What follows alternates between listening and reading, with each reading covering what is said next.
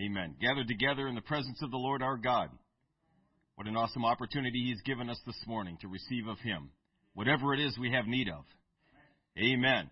Uh, just a couple of quick things before we get started. Uh, Brother and Sister Gira have uh, provided some treats for us to enjoy during our break uh, in between services. So thank you so much for doing that. Amen. Uh, now I'm hungry. but uh, amen. Whenever the Lord concludes the first service, it's not me. it's God. We'll enjoy those. Amen. Thank you so much. And we'd like to welcome our visitors with us this morning. Uh, if I can read this, uh, Steve and Skylar Noser, Noser, Noser. Okay, Moser. Okay, I apologize for that. Amen. They're from Bishop Booker's church. Amen. So I'm going to be super good, and they're going to bring back a good report. Amen. No, but seriously, so glad to have you folks with us this morning. If there's anything we can do for you, please let us know. Amen. Let's all stand.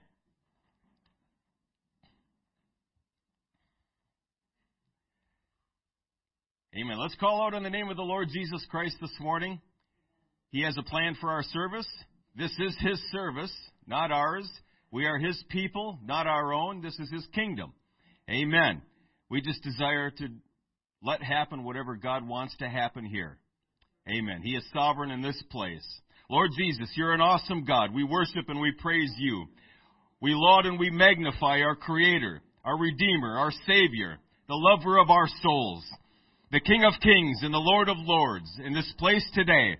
Thank you, Jesus, for your manifest presence here.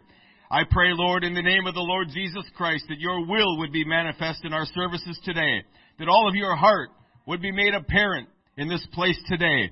I pray, God, that you would release faith into this assembly to believe you for greater and greater things. Hallelujah, Jesus. Help us to open our eyes of faith, to exercise the faith that you've given each person here. I pray, Lord, in Jesus' name, that you would do wondrously, that you would work gloriously, that you would do a new thing, and that you would continue to do a new thing from this point forward. Hallelujah, Jesus. We give ourselves wholly and completely to the will of God in this place today, to receive of you your good things. Help us, Lord Jesus, to pursue hard after you today, to enter into your presence, to strive, if necessary, to enter into the presence of God, to simply touch the hem of your garment, to hear your voice, Hallelujah, Jesus. You are the Lord our God. You are our exceeding great reward. There is nothing we need more. There is no one we need more than you. Hallelujah, Jesus. Let your great name be magnified in this place today. Bless the people of God. Bless those present within the sound of my voice, I pray. These things we ask in Jesus' name. Praise God. Amen. God bless you. Thank you for standing. You can be seated today. Our youth teachers are absent today. They're uh, visiting family, and so uh, we will not have our youth class today. Amen. I get to see Jesse's smiling face looking back at me. Amen. Praise God. Well, by way of review, last week we talked about uh, Isaac and Rebecca. They got married. The entire marriage ceremony and covenant, marriage covenant, we discovered represents, or maybe rediscovered, or what we're reminded of, represents Christ's relationship with His church. Marriage terminology is used in several areas in Scripture. We see in Revelation chapter 19, the church is referred to as the bride of Christ. Ephesians 5, the husband and wife become analogous of Jesus and his bride, the church. In John 14, Jesus is going to prepare a place to dwell with his bride. We discovered that in the natural, in Jewish custom, that's what the uh, bridegroom did. After they were espoused, he went home to his family to build an addition onto his home so that him and his wife could come and live there. That's what Jesus is doing for us. In Matthew 25, the parable of the ten virgins or ten bridesmaids, chock full of wedding terminology, representing again Christ's relationship with his people.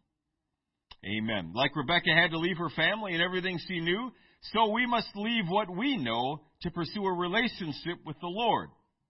I think this is a necessary step for all Christians to take in some way, fashion, or form. That there is something that we're going to have to leave behind. Certainly, our old nature. Certainly, the way that we used to live, the way that we used to think, is no longer, uh, it doesn't comport with our new experience with God. We've got to leave those things behind. Maybe there are family members or people, friends that we've had to leave behind. Situations, relationships that we've had to leave behind. Many of you have had to do exactly that to pursue a relationship with God. We see in Scripture many times Abram, Moses, David, the disciples, even Jesus himself. They left circumstances, they left people, they left all that was familiar and comfortable to go off into the unknown and pursue whatever God had in store for them. Again, our relationship with Jesus is depicted in wedding terminology. Our daily devotions. Uh, day one, just like Rebecca's life was changed forever because she went about her daily duties, just like she always did, so will ours be transformed if we'll remain faithful to what God has given us to do. Amen. The ordinary brings forth the extraordinary. When we just perform our daily Christian disciplines, we pray every day. Sister Shepherd, we read our Bible every day. We do these things day in, day out, day in, day out. And eventually, great things come of that. In uh, martial arts, if anyone has ever done anything with martial arts, um, when you're first starting out, you don't get all the fancy, flashy moves. You don't get the, the, the cool stuff. You get the boring stuff first. You punch a bag like a thousand times. You stretch a lot. Uh, you just you're just doing mundane. It seems like stupid things. How is this going to make me a fighter? But over process of time, you realize, man, if I didn't have that foundation, there's no way I could do these other things here later. Using our particular gifts and talents for God's glory, pursuing the ministry God has called us to, all of these things that we remain faithful to, if we will, then God will begin to move us forward. Saying goes, if you want something done, give it to a busy man. I think uh, all of us are old enough to understand now uh, what that means. You got someone laying around just doing nothing. It's hard for them, it's hard to overcome inertia, folks. It really is. I get home after uh, 10 days of standing in one place watching buns go down the line. I'm ready to plop in a chair. And good luck moving me after that. If I want something done, I got to get it done before I sit down. Because otherwise, oh, it's hard. But when someone's already uh, doing something, they're busy doing different things. Industrious. Bishop's not here. I'll use the term industrious. They're already their plate is already full. You give that you give something to that person. They find a way to get it done. Because they're already rolling. They're already moving forward. You got someone at a dead stop, eh, it's hard to get them pushed and get, get them going. God calls those and promotes those who are already working, those in the field, those who are using their hands and feet, using the gifts and talents God has given them, those who are already faithful in, in those things that they know to do. God promotes them, God calls them before He'll call anyone else. The writer of the devotional said this Your future is waiting on the other side of your control. Thought that was pretty poignant. Day two. We had a little bit of contention on day two. Sister Bell talked to me about this before service. I had to agree with her. I, I don't know if there's any way that we can extrapolate Laban's greed and, and lasciviousness from from the story we read in in uh, in Genesis. We understand later that Laban becomes that way. I mean, we have scripture and verse for that. His dealings with Jacob were certainly not on the up and up, but I don't see anything to support it at this point. But, in any case, a general reminder to forsake materialism and, and a focus on temporal gain. Folks, it's easy to get our eyes off of the right things and onto the wrong things. We need to stay focused on the eternal. We need to stay focused on the spiritual. Those things are real. Those things will last forever. Amen. Day three. Children are a blessing from God. They don't always seem like it. I know when I was a child, I knew for a fact that my parents loved every day having me around. I knew that. You didn't have to tell me. I just knew it. Now that I'm a parent, uh, I look back and I'm like, well, maybe there were some times where they didn't want me around. Maybe there were once or twice that uh, they would have preferred that I stayed over at a friend's house for a while. But in any case, children are a blessing from God. Their parents aren't perfect, and neither are they. None of us are perfect, folks. I know as kids we have the, the luxury of sitting back and judging our parents. We have the luxury of criticizing everything they say and everything they do. I didn't verbalize any of that because of fear. I feared my dad. I feared his belt. Uh, but I thought it. Oh, I thought it. When I'm a parent, I'm going to do things better. I'm going to do things right. Well,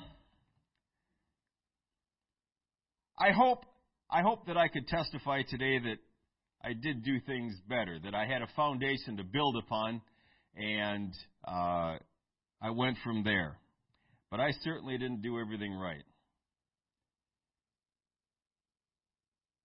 Families fight and argue. They give the silent treatment to each other. That's a family. They squabble, they bicker. But typically, when someone from the outside of the family picks a fight with someone on the inside of the family, the family binds together against that individual. All the other squabbles and bickers, bickerings are laid aside. We got an external threat. And that is exactly how our church family ought to be. Not with the physical per se, but when spiritual attacks happen to a member of our family. Whatever differences we had with that individual, it needs to be laid aside right now. Someone's coming against the family. And that, we can't allow that to stand. Strong women and strong families make for strong children. Couldn't agree more. A strong church and a strong church family will make for strong spiritual children. Amen. Day four. Out of great pain comes great ministry. That may be sad for some people uh, to accept, to, to choke down, but it is absolutely true. If you are going to do anything significant for God, if you are going to move forward in ministry, whatever ministry God has given you, then you are going to experience some pain. You are going to experience some suffering, some setbacks, some disappointments.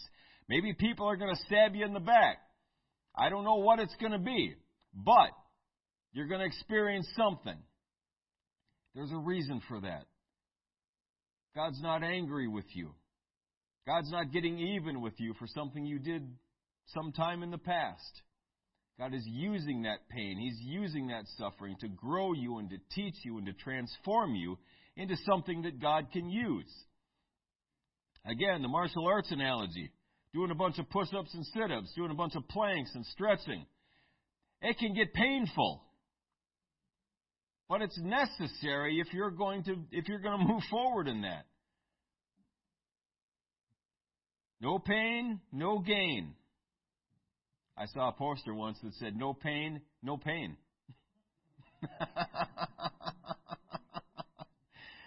um. But if we're going to do anything for God, if we're going to do anything, period, in the temporal life, there's going to be sacrifice, there's going to be setbacks. You start a business. If it were easy, everyone would do it. Because you only work half days when you own your own company, right? The first 12 hours or the second 12 hours? Out of great pain comes great ministry. If you are going through something in the present, if you are in, enduring something in the moment, just understand, folks, it's probably because He's trying to call you forward. He's trying to move you forward in the ministry that He's called you to do. Day five. When you truly love someone and are committed to them, there is no such thing as sacrifice. There isn't. You just simply do those things that your spouse loves. That's what you do. And you avoid those things that they hate. I don't like vegetables. I like asparagus. But when she makes vegetables, I eat them veggies up. She wants to go for a walk. With my back killing me, I just sat down. I get back up and we go for a walk. Because I love my spouse. And she does the same for me. She does the things she doesn't want to do because I like them. Amen. Thank you. You do those things that Jesus loves. You avoid those things that Jesus hates because when you truly love the Lord and you're committed to Him, there's no such thing as sacrifice. An easy example is holiness. We don't pursue holiness in our lives because it's a command, or at least we ought not pursue it simply because it's a command. I suppose it's a good place to start. That's where I started. But eventually, serving the Lord has to move from being a command, being i I'm afraid of, of hell, to I love Jesus and I want to do those things that please Him. Again, Brother Jeff Arnold told this analogy one time. you can go into your wife's just just clean kitchen. She just cleaned it, it's spotless. You come stomping through with your, your mud, muddy boots on. You just slop the pigs. And you come stomping all over the place. And she gets mad. She gets angry.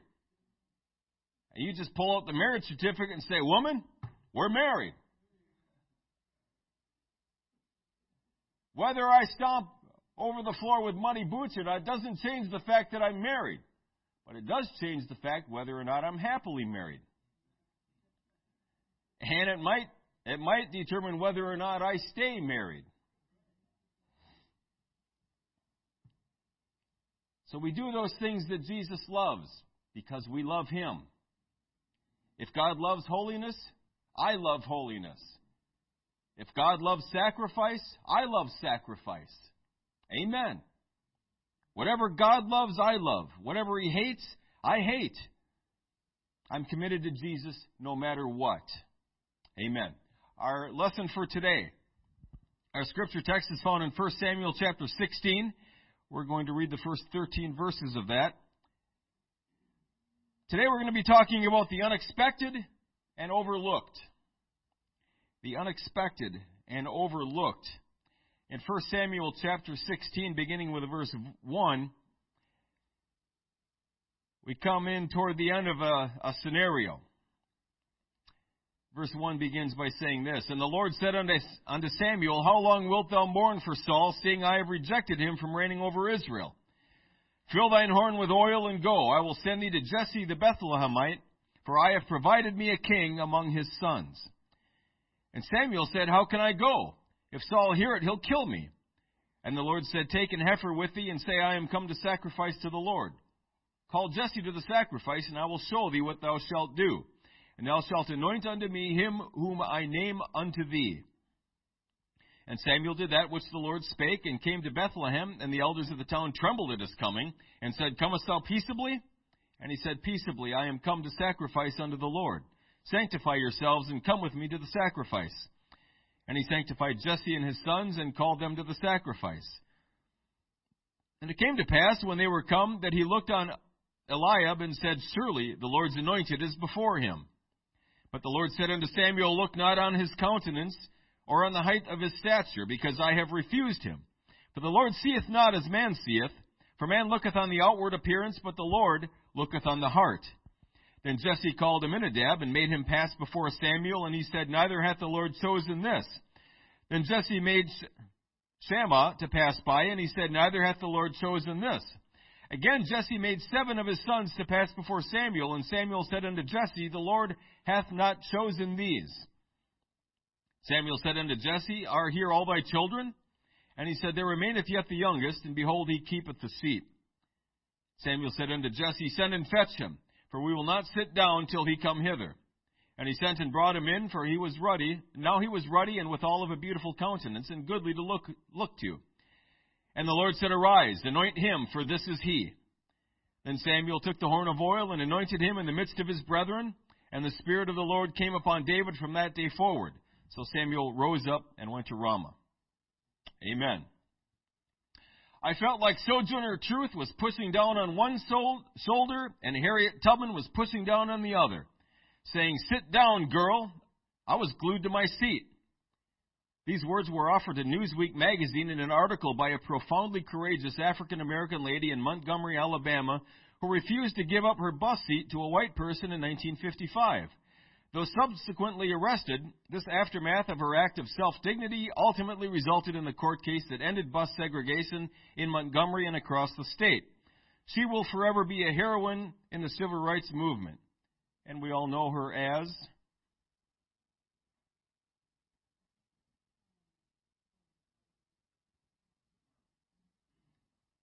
Rosa Parks would be the exact wrong answer.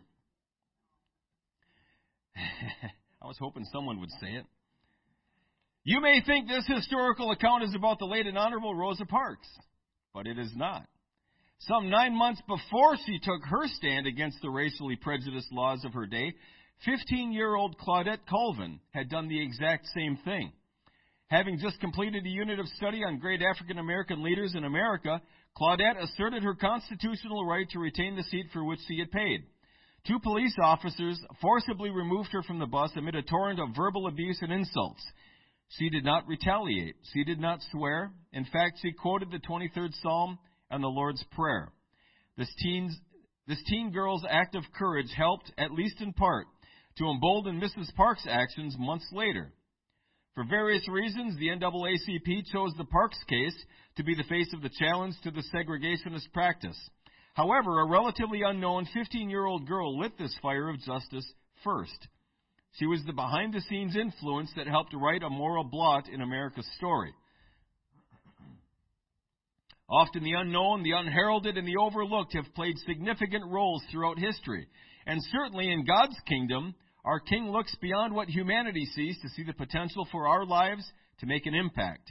While we often present excuses for why our background, family, or challenges make it impossible for us to do anything great for God, He looks beyond those obstacles to call us to what His grace can accomplish in and through us. David was overlooked by everyone around him. When the second king of Israel was to be anointed from Jesse's household, no one in his family thought David would be the one to experience the anointing oil. Even the man of God had a hard time believing God's mantle would not fall on one of the more naturally obvious choices. But God chose David, and now God chooses you. Amen.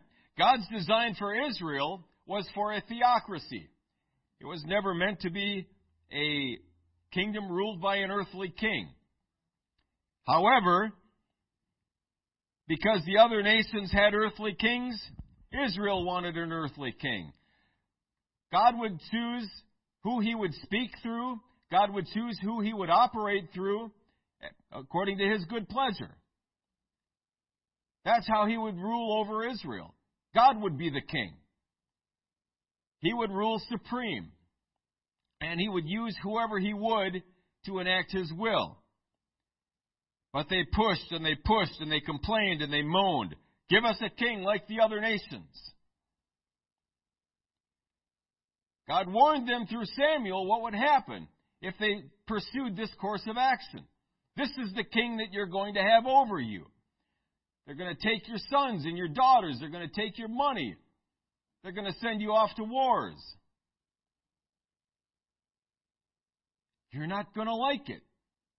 It's not what you think it is. How many times do we ask the Lord for things? We know it's the will of God. We know this is the best thing for us. God is saying, no, no, think. This is not what's good for you. This will lead you down a wrong path. This will do things in your life that you don't want to deal with. No, no, this is good. This is right. This is what I want. If we keep pressing, sometimes God will give us the desire of our heart, and He'll let us suffer the consequences. He's a merciful God, and He'll be there to pick up the pieces when we come crawling back to Him. Thank God for that. But they continued to insist, and so God gave them what they asked for. God chose their first king, King Saul. Now, Saul started great. He had a lot of good things going for him. He was a good man with a humble spirit. We saw him when he was to be actually anointed in front of Israel.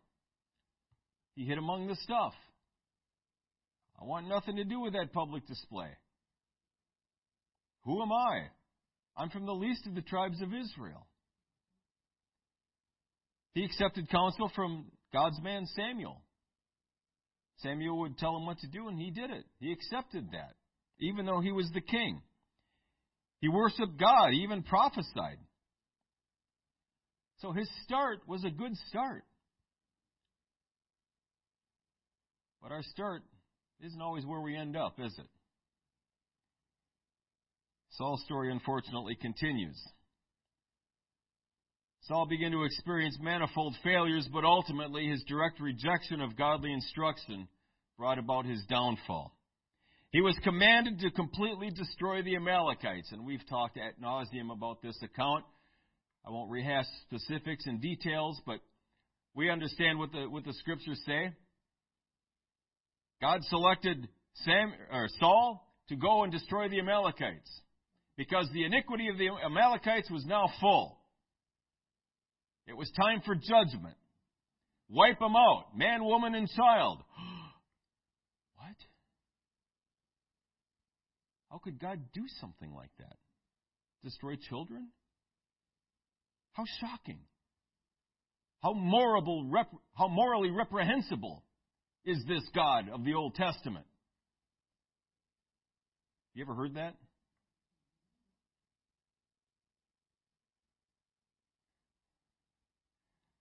I simply like to start asking questions. What do you mean by morally reprehensible? How do you define that? How do you define moral? How do you define right and wrong? Good and evil? On what basis are you judging God? Who gets to decide who, what's right and what's wrong? How, how do we arrive at that? Is it a consensus? Does the government get to tell us what's right and wrong? Fifty years ago, homosexuality was illegal. Now it's becoming pretty close to mandatory.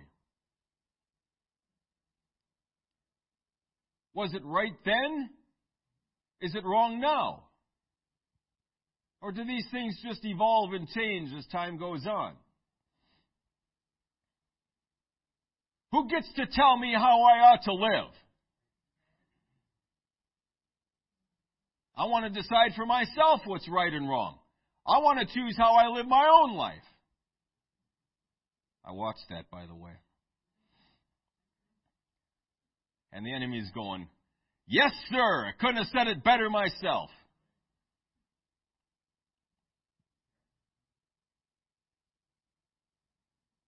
There is only one commandment, I think, in the Satanic Bible. I know this one is the first one. Do what thou wilt, for that is the whole of the law. Just simply do what you want to do. Live the way you want to live. That's it. That's all the enemy requires of you. But isn't that quite enough? God gets to tell me how I should live my life. God gets to tell me right from wrong. How am I going to stand in judgment over God? How am I going to sit here in my easy chair and all of my philosophy books and my, my theology books and all of my worldly wisdom and experience, all of my knowledge on moral aspects, and tell God, you're wrong. You shouldn't have done that.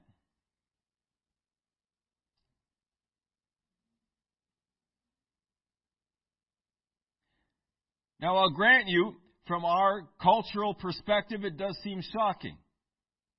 But who cares? Who cares what I think is shocking? Who cares what I think is right or wrong? I doubt that any of you do, and rightly so. Who cares? I don't have the authority or the, the power to enforce my ideas of right and wrong. But God does.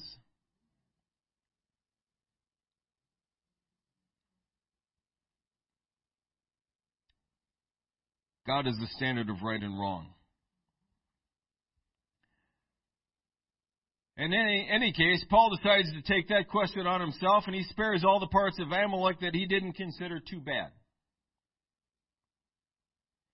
In effect, Saul was basically saying, Yeah, I heard what you said, God, but overruled.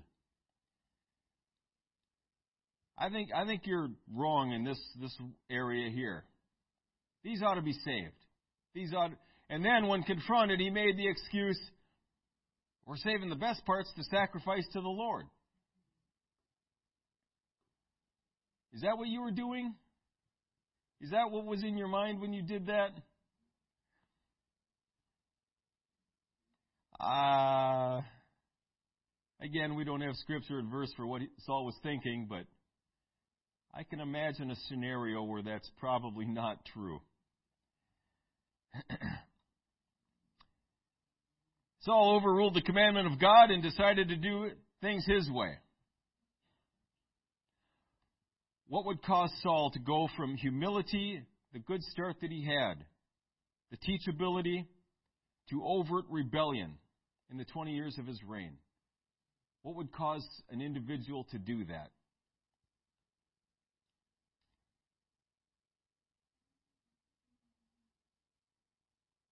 We've talked about some aspects of this in, past messages, but experience certainly. He had no real experience in leadership. He had no real experience uh, with that we read about anyway of going through anything significantly difficult, having to trust and rely on, on God. We see in David's life the exact opposite. He came from humble beginnings too, but we see the Lord was preparing him. He fought the lion, he fought the bear, and David always gave credit to God. God fought for me. He gave me victory over. So when it came to Goliath, he was ready. Saul wasn't. Saul didn't have those experiences to fall back on. He didn't have that, that understanding. And so when he ascended to the throne, eventually he started thinking, I'm the guy. This is this is how I'm thinking. Again, I don't have scripture and verse for it, but this is what I think happened. I'm the guy. I'm the king. Everyone does what I say. Even God. That's not a difficult leap to make.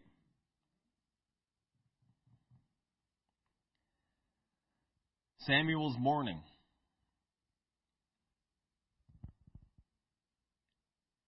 In this one section, I wish that I could get someone else to teach, but I'm going to move through it. Pastors will correct and rebuke, but if they're worth their salt, the correction and the rebukes are always motivated from a position of love. If they're motivated from any other source, that, in, that pastor's wrong.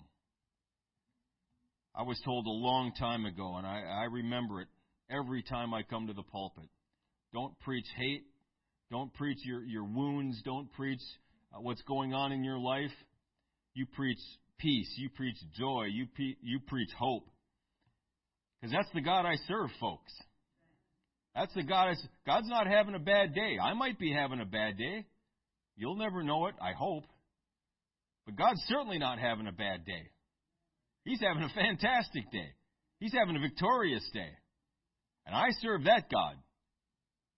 So, then by extension, I'm having a great day. I'm having a victorious day. May not feel like it, may not look like it, but I am. I'm experiencing the joy of the Lord, the peace of God, which passeth all understanding. Because He's my joy. He's my peace. He's my hope. Amen. My hope's not found in this world, folks. God help the man, the woman whose hope is found in this world. Oh, my word. Revelation 3:19 so this is Jesus speaking, as many as I love I rebuke and chasten. Be zealous therefore and repent. Even when Jesus rebukes his child, corrects his child, it's done out of love. Not vengeance, not anger. It's done out of love. And if I have the mind of Christ, I will rebuke and chasten, but I will love first. I will love first. Samuel gave Saul the word of God in obedience to the commandment of God, but Saul's heart trembled, or Samuel's heart trembled for the consequences. For Samuel 15:35 says Samuel came no more to see Saul until the day of his death. Nevertheless, Samuel mourned for Saul. And the Lord repented that, it, that he had made Saul king over Israel. Have you ever felt rebuked or actually were rebuked by a spiritual leader? Yeah, maybe all of us. I know I have. I've certainly felt rebuked, but I've definitely been rebuked more than once. Because I I had some growing up to do when I came into church. Let's put it that way. I had some things I needed to, to learn and to get sorted out. But it was done out of love every time. Pastor Jesse Williams was He's passed now, he's gone on to his reward, but I still look to him for, for guidance. I still look to him. What would he do? What would he say in this situation? He was always mercy, mercy, mercy, mercy. Give him another chance. His wife, not so much.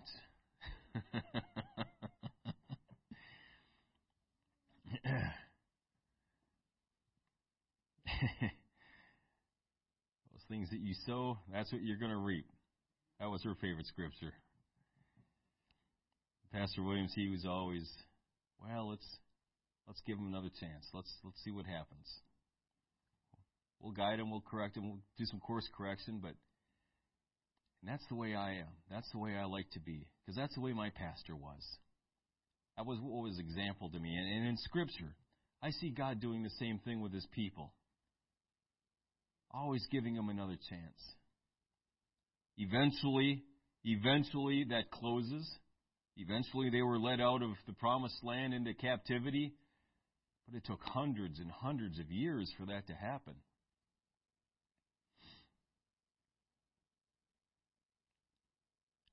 How did you respond when you were rebuked?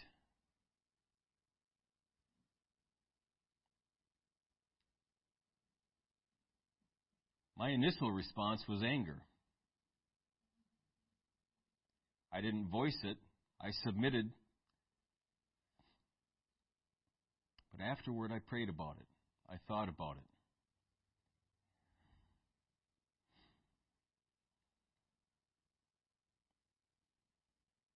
And I ended up being so thankful.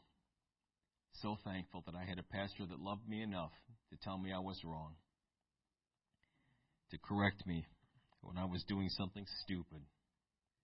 Amen.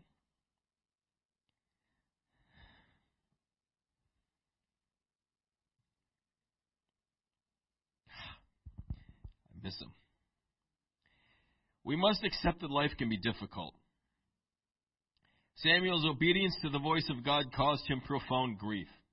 And when we are obedient to the voice of the Lord, Sometimes that means we're going to have to do things, we're going to have to say things we don't want to do. We're going to have to tell someone something they don't want to hear, and you know they don't want to hear it. You're going to have to suffer their ire. You're going to have to suffer their wrath. You're going to have to suffer whatever consequences comes from your obedience to God.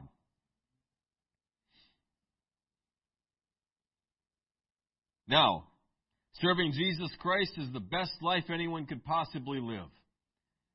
I say that unabashedly. I say that to the, the from the mountaintop. Serving Jesus is the best life possible. I've lived out there. I've lived serving God. Serving Jesus is way better. There's no comparison. There's just no comparison at all. Yeah, I still have hard times. I still have I still stub my toe, still pound my thumb with a hammer. Yeah, I still make stupid mistakes. But Jesus is there to help me through it. I have help. I have a friend that sticks closer than a brother. Someone who will never leave me, never forsake me. My friends out there, when things got bad, no one was picking up the phone. No one would answer. Things were going good. I had a little bit of jingle in my pocket. Oh, hey, buddy. What you doing tonight? I don't have any money right now. I think you could spot me. Not all my friends were like that, but the majority were. You ever hear the expression, no good deed goes unpunished? Yeah, well, it's alive and well in Christianity, folks. It's alive and well. How many good deeds did the apostles do in the book of Acts? They went about doing nothing but good. Jesus went about doing nothing but good. That worked out really good for him, didn't it? Well, it did, but in a different way. He was crucified for all of his good deeds. The apostles, all of them save John, were martyred for all their good deeds.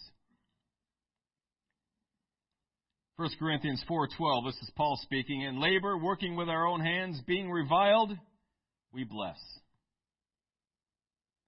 Being persecuted we suffer it.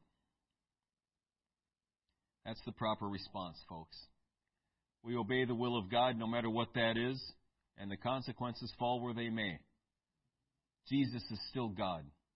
Jesus is still our ever present help in time of need Jesus is still my friend that sticks closer than a brother. If I have to suffer for obeying God, so be it. There must be a reason He wanted me to do that. There must be a greater uh, purpose at stake here than my immediate comfort, my immediate needs. But we need to obey the will of God no matter what. Samuel had to search for a new king. While mourning for Saul, God gave Samuel new instructions. 1 Samuel 16:1 The Lord said unto Samuel, How long wilt thou mourn for Saul, seeing I have rejected him from reigning over Israel? Fill thine horn with oil and go. I will send thee to Jesse the Bethlehemite, for I have provided me a king among his sons. Now we understand, continuing on, that Samuel felt a little bit of risk, a little bit of danger. Well, yeah, I want to do that for you, God, but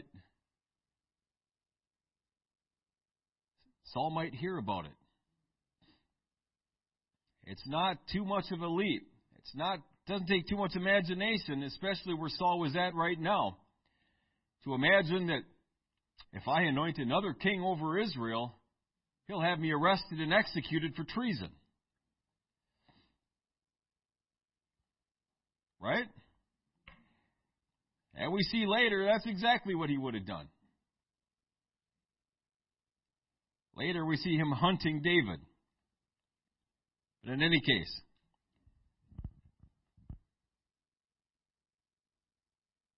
not everyone would have known of God's rejection of Saul. Samuel told Saul, but how many were standing around actually listening? Probably not too many. Samuel told him, The Lord hath rent the kingdom of Israel from thee this day, and hath given it to a neighbor of thine that is better than thou. Who actually heard that? maybe a few people, but I doubt there were too many people just hanging out when Saul and Samuel were talking. When I was in the army, when the sergeant major and the, the, the lieutenant colonel were out in the field talking, I wasn't hanging around anywhere close to that. There is no way. I was on the other side of the field, as far away as I could get. They're talking about stuff way above my pay grade. I they, they don't need my input. They're not going to ask for it. I don't want to give any. So when the king and the prophet of God were sitting around talking, I doubt there were too many others sitting there listening. But maybe there were a few. Those few, I imagine, were thinking, what's going on? God chose Saul. Why would he reject him now? Backslidden Saul was likely to fight to keep the crown. But Samuel had clear instructions from God. Now, I find it interesting that God didn't send Samuel to David, did he? He sent Samuel to Jesse. And then once he got to Jesse, more would be revealed. I'll show you at that point who I've, I've chosen. God seems to delight to give his servants incremental commands, to give us progressive revelation of his, of his will for us. When we obey the first command, the next one is given. If we disobey, we're not going to receive the next set of instructions until we line up with God's will. If we look at the life of Abram, we'll take a bit of a detour to explore this idea. Genesis 12, 1 through 4 says, Now the Lord had said unto Abram, Get thee out of thy country, and from thy kindred, and from thy father's house, unto a land that I will show thee. And I will make of thee a great nation, and I will bless thee, and make thy name great, and thou shalt be a blessing. And I will bless them that bless thee, and curse them that curseth thee, and in thee shall all the families of the earth be blessed. Notice we don't see anything about inheriting a land. Nothing mentioned. Just go to a land that I'll show you. Nothing about inheriting anything. So Abram departed as the Lord had spoken unto him, and Lot went with him. Whoops. Almost. So close. So close. And Abraham was 70 and 5 years old when he departed out of Haran. We pick up the story again in first uh, Genesis 12, verse 6. Abram passed through the land under the place of Sichem, under the plain of Moreh, and the Canaanite was then in the land, and the Lord appeared unto Abram and said, Unto thy seed will I give this land. And there builded he an altar unto the Lord who appeared unto him.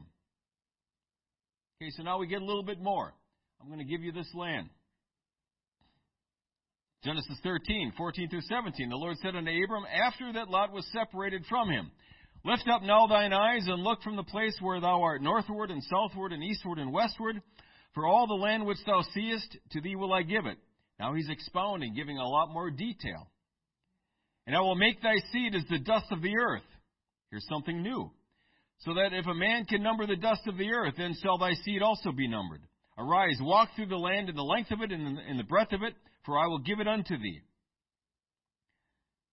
Genesis 15, 1 through 4 says, After these things the word of the Lord came unto Abram in a vision, saying, Fear not, Abram, I am thy shield and thy exceeding great reward. That verse has nothing to do with the lesson. I just love that verse. Amen. Verse 2, that's where we pick up. And Abram said, Lord God, what wilt thou give me, seeing I go childless? And the steward of my house is this Eliezer of Damascus. Abram said, Behold, to me thou hast given no seed, and lo, one born in my house is mine heir. Behold, the word of the Lord came unto him, saying, This shall not be thine heir, but he that shall come forth out of thine own bowels shall be thine heir. All right, now we have the promise of a son. We have the promise of a heritage, descendants. Genesis 17, 1 through 8. When Abraham was ninety years old and nine, the Lord appeared to Abram and said unto him, I am the Almighty God, walk before me and be thou perfect. And I will make my covenant between me and thee, and will multiply thee exceedingly.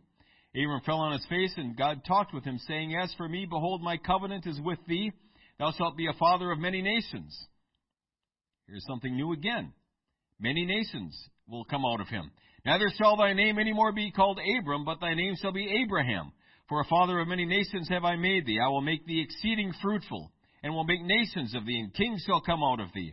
And I will establish my covenant between me and thee and thy seed after thee in their generations for an everlasting covenant, to be a God unto thee.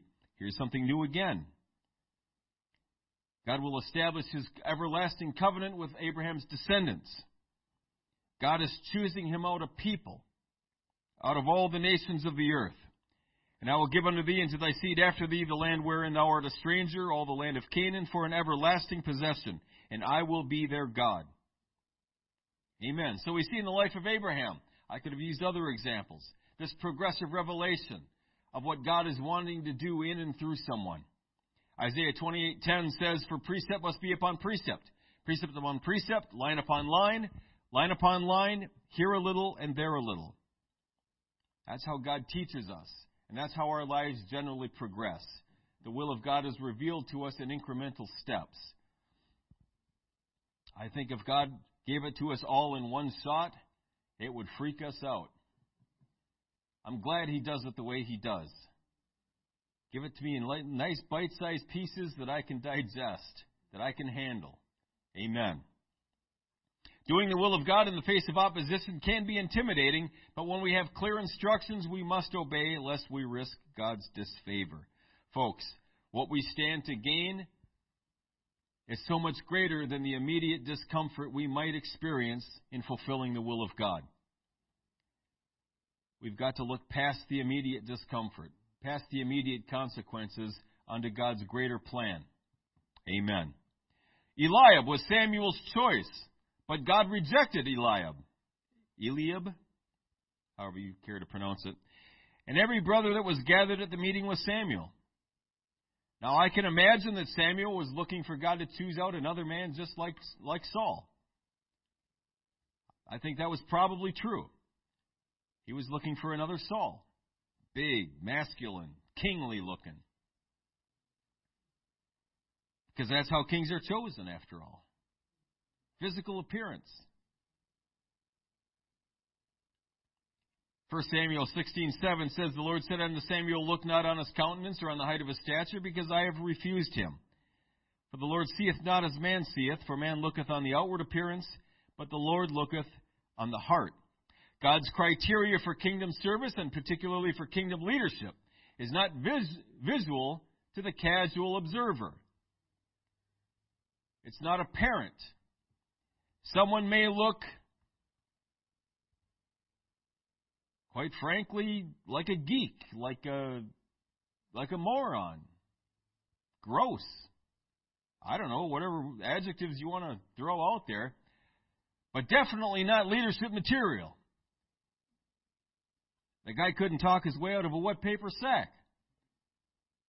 The guy can't deal with people. The guy can't do this. The lady can't do that. But those aren't criteria that God needs in an individual. What God is looking for is in here. Everything else He can provide Himself.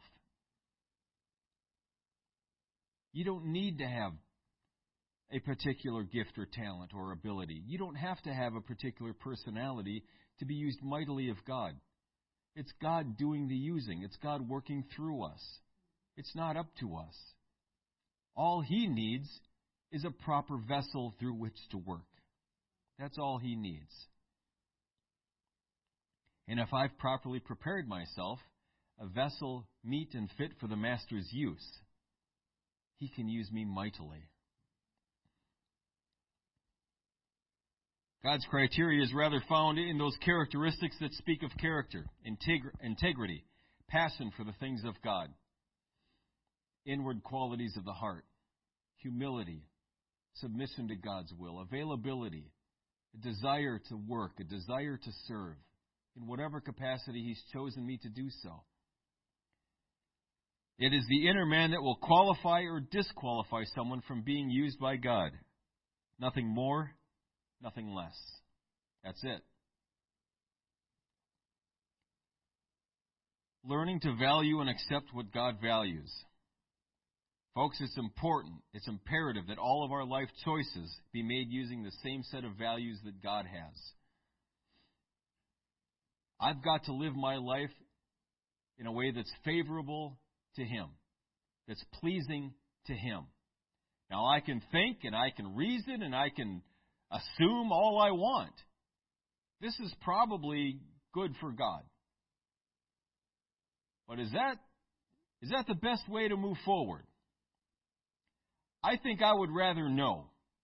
I think I would rather be assured that what I am doing, what I am refraining from doing, pleases God. That's why, again, we've got to know the Word of God. We've got to have a relationship with God. Those two things, folks, are so important. There are all kinds of people out there calling themselves Christians. But they're not Christians, not in the biblical sense. They have no relationship with God. They don't know John 3:16 from Acts 2:38. Or Micah 1:1. Or they're looking up scriptures in the book of Hezekiah. There is no book of Hezekiah.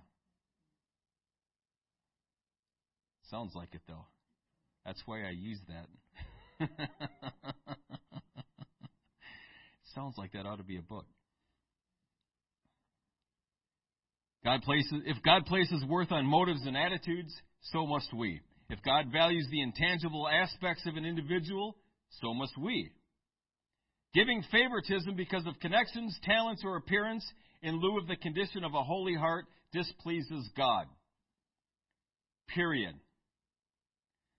We don't choose out someone. Before my family and I moved here, we were in the process of selecting a pastor for the Eau Claire Church. They got a great one. Uh, but uh, one of the things uh, that I wanted, we had a chance to everyone give input, blah blah blah. What I said is something I'd heard from from other people. Uh, these are the criteria for a pastor. Good preaching isn't one of them. Now, I like good preaching just as much as anyone else, but that's not a criteria for being a pastor. Not in the Bible, anyway. So we ought not make it one when we're looking for one. There are definitely criteria listed, and those are what we need to look for. When we're looking for someone to fill a leadership role, we're looking for inward qualities not gifts and talents and ability.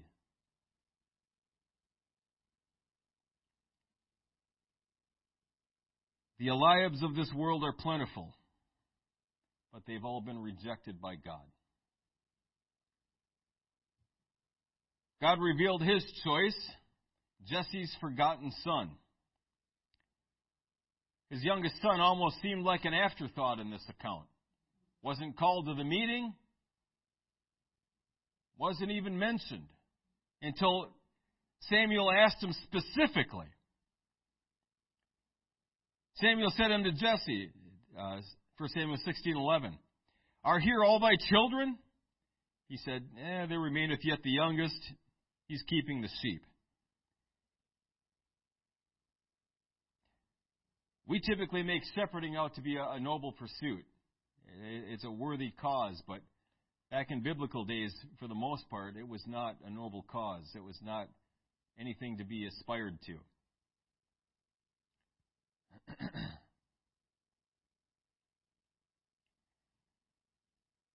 they were generally considered unclean and disreputable. For whatever reason, no one picked David except the only one who matters. Ever felt like that? ignored, overlooked. I can do things. I want to do things. Other people are always chosen. Other people are always picked. But if God chooses an individual, folks, that's all that's needed. That's all that's necessary. He will move heaven and earth to get his man or his woman where they need to be when they need to be there. 1 Samuel 16, 12, and 13 says, He sent and brought him in. Now he was ruddy and withal of a beautiful countenance and goodly to look to. The Lord said, Arise, anoint him, for this is he. Then Samuel took the horn of oil and anointed him in the midst of his brethren, and the Spirit of the Lord came upon David from that day forward. So David rose up and went to Ramah. The one others forgot and discounted was elevated by God to the ultimate preeminence in Israel. He was completely disregarded, even by his own family, his own brothers. They didn't think it important enough. They didn't think him important enough to call to the meeting. Everyone else was there except David. Reminds me of uh, 1 Corinthians 1 26 through 29. For you see your calling, brethren, how that not many wise men after the flesh, not many mighty, not many noble are called, but God hath chosen the foolish things of the world to confound the wise. God hath chosen the weak things of the world to confound the things which are mighty. And base things of the world and things which are despised hath God chosen, yea, and things which are not, to bring to naught things that are, that no flesh should glory in his presence. Amen. Psalm 75 and 7 says, God is the judge. He putteth down one and setteth up another. He chooses whom he will choose, when he chooses him, and he will use that individual how he desires to. Period. End of story. No one can come against it. No one can argue with it. Nothing. Folks, if God chooses you and he ordains you and commissions you to do a work, I can't stop that. All I, all I get, you're not mine. I didn't die for you. Jesus died for you. We're God's people.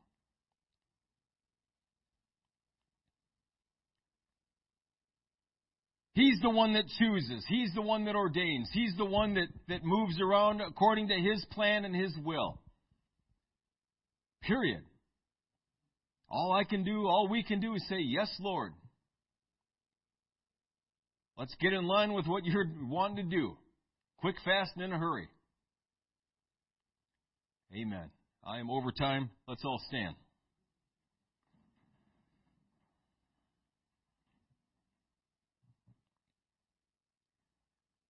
I'll just read this a little bit in closing.